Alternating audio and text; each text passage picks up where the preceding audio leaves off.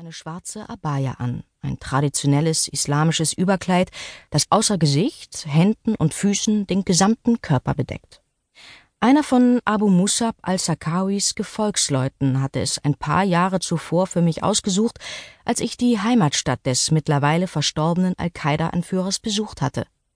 Al-Sakawis Gefolgsmann hatte sogar noch betont, die mit rosa Stickereien versehene Abaya sei ein besonders schönes Exemplar und der Stoff so fein, dass man sie auch bei heißem Wetter problemlos tragen könne. Seither ist sie für mich zu einer Art Glücksbringer geworden. Ich trage sie immer bei heiklen Missionen. Das Treffen mit Abu Yusuf sollte an der türkisch-syrischen Grenze stattfinden, unweit des Grenzübergangs bei Reyhanle. Ich kannte die Gegend gut, meine Mutter war in der Nähe aufgewachsen und ich als Kind oft dort gewesen. Ich verabschiedete mich von meinem Reporterkollegen Anthony Fayola, hinterließ ihm ein paar Telefonnummern, unter denen er meine Familie erreichen konnte, falls etwas schief ging.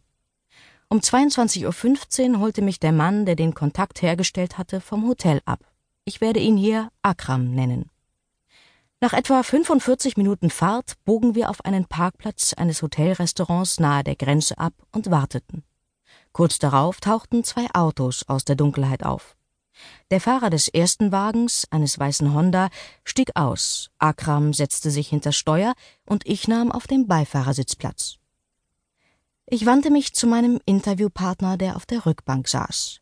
Ich schätzte Abu Yusuf auf etwa 27, 28. Er trug eine weiße Baseballkappe und eine dunkle Brille, die seine Augen verbarg. Er war groß und gut gebaut, hatte einen kurzen Bart und schulterlange Locken. Mit seinem Polohemd und der khakifarbenen Cargohose wäre er auf europäischen Straßen nicht weiter aufgefallen. Neben ihm lagen drei Nokia- oder Samsung-Handys, alles ältere Modelle. Er erklärte, aus Sicherheitsgründen würde kein Kämpfer in seiner Position ein iPhone benutzen, sie ließen sich zu leicht orten. Er trug eine Digitaluhr, wie ich sie häufig an den Handgelenken amerikanischer Soldaten im Irak und in Afghanistan gesehen hatte, seine rechte Hosentasche war ausgebeult, offensichtlich war er bewaffnet. Ich fragte mich, was passieren würde, wenn uns die türkische Polizei anhielt. Akram startete den Motor und wir fuhren durch das nächtliche Grenzgebiet, kamen durch ein paar kleine Dörfer. Das Geräusch des Fahrtwinds drang an meine Ohren. Ich versuchte mir zu merken, wo wir lang fuhren, doch mein Gespräch mit Abu Yusuf lenkte mich immer wieder ab. Er sprach ruhig und leise, versuchte zu verbergen, dass er marokkanischer Herkunft war, zudem wollte er offenbar keinen Anhaltspunkt liefern, wo genau in Europa er gelebt hatte.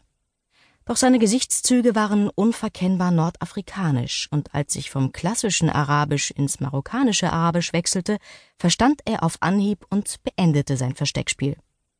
Es stellte sich heraus, dass er zwar in Marokko geboren, aber als Teenager nach Holland gekommen war. Wenn Sie wissen wollen, ob ich auch Französisch spreche, brauchen Sie es nur zu sagen. Er lächelte. Holländisch sprach er auch. Später fand ich heraus, dass er ein Ingenieurstudium absolviert hatte. Während der Fahrt schilderte er mir seine Vision. Der IS würde Muslime von Palästina bis Marokko und Spanien befreien und den Islam schließlich über die ganze Welt verbreiten. Jeder, der Widerstand leistete, würde dafür mit dem Leben bezahlen. Wenn die Vereinigten Staaten Blumen regnen lassen, werden wir ebenfalls Blumen regnen lassen, sagte Abu Yusuf. Aber wenn sie Feuer regnen lassen, zahlen wir es ihnen ebenso mit gleicher Münze heim, auch auf ihrem eigenen Terrain. Und das gilt genauso für jedes andere westliche Land. Er erklärte mir, der IS verfüge sowohl über die nötigen finanziellen Mittel als auch über das erforderliche Know-how. Tatsächlich hatte sich die Terrorvereinigung bereits still und heimlich etabliert, ehe die Weltöffentlichkeit auf sie aufmerksam geworden war. Zu ihren Mitgliedern gehörten gebildete Leute aus westlichen Ländern, erstklassig ausgebildete Elitesoldaten aus Saddam Husseins republikanischer Garde und ehemalige Al-Qaida-Kämpfer. Glauben Sie ernstlich, uns würden sich nur Schwachköpfe anschließen? fragte er. Von wegen. In unseren Reihen stehen Brüder aus England mit Uni-Abschlüssen, Brüder mit pakistanischen, somalischen, jemenitischen, ja sogar kuwaitischen Wurzeln. Später begriff ich, dass er von den Wachen sprach, die mehrere IS-Geiseln als die Beatles bezeichnet hatten.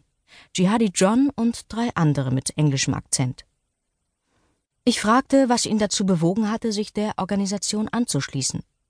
Abu Yusuf erwiderte, er hätte die Nase voll gehabt von der Heuchelei westlicher Politiker,